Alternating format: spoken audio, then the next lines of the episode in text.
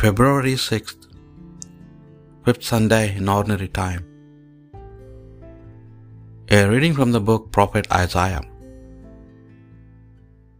In the year of King Uzziah's death, I saw the Lord of hosts seated on a high throne. A train filled with the sanctuary.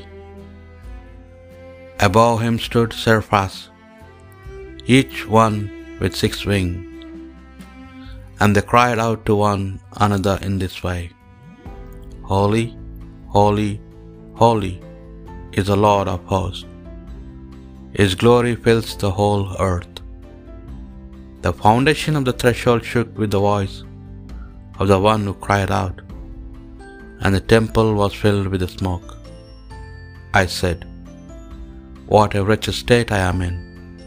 I am lost, for I am a man of unclean lips and I live among people of unclean lips.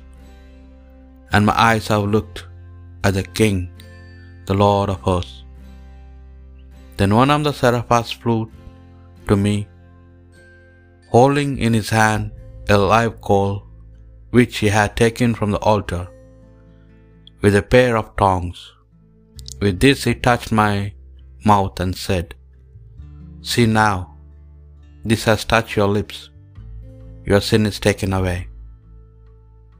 Your iniquity is purged. Then I heard the voice of the Lord saying, Whom shall I send? Who will be our messenger? I answered, Here I am, send me. The word of the Lord. Before the angels I will bless you, O Lord. I thank you, Lord, with all my heart. You have heard the words of my mouth. In the presence of the angels, I will bless you. I will adore before your holy temple. Before the angels, I will bless you, O Lord. I thank you for your faithfulness and love, which excel all we ever knew of you. On the day I called, you answered. You increase the strength of my soul. Before the angels, I will bless you, O Lord. All earth's kings shall thank you when they hear the words of your mouth. They shall sing of the Lord's ways. How great is the glory of the Lord! Before the angels I will bless you, O Lord. You stretch out your hand and save me. Your hand will do all things for me. Your love, O Lord, is eternal. Discard not the work of your hands. Before the angels I will bless you, O Lord. A reading from a St. Paul letter to Corinthians. Brothers, I want to remind you of the gospel I preached to you. The gospel that you received and in which you are firmly established. Because the gospel will save you only if you keep believing exactly what I preached to you. Believe anything, else will not lead to anything.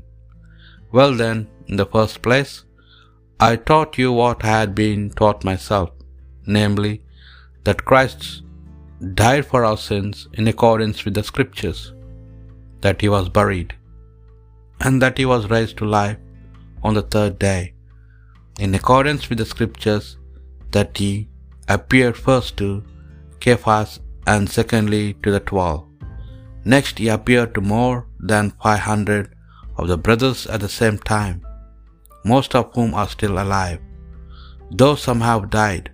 Then he appeared to James, and then to all the apostles, and last of all, he appeared to me too. It was as though I was born when no one expected it. I am the least of the apostles, in fact, since I persecuted the church of God. I hardly deserve the name apostle, but by God's grace, that is what I am. And the grace that He gave me has not been fruitless. On the contrary, I, or rather the grace of God that is with me, have worked harder than any of the others. But what matters is that I preach what they preach, and this is what you all believed. The Word of the Lord. A reading from the Holy Gospel according to St. Luke. Jesus was standing one day by the lake of Gennesaret, with the crowd pressing round him listening to the word of God. When he caught sight of two boats close to the bank, the fishermen had gone out of them and were washing their nets. He got into one of the boats. It was Simon's, and asked him to put out a little from the shore. Then he sat down and taught the crowds from the boat.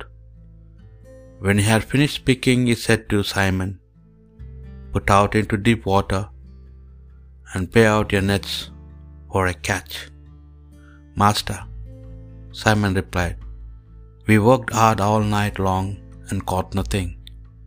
But if you say so, I will pay out the nets. And when they had done this, they netted such a huge number of fish that their nets began to tear. So they signaled to their companions in the other boat to come and help them. When these came, they filled the two boats to sinking point.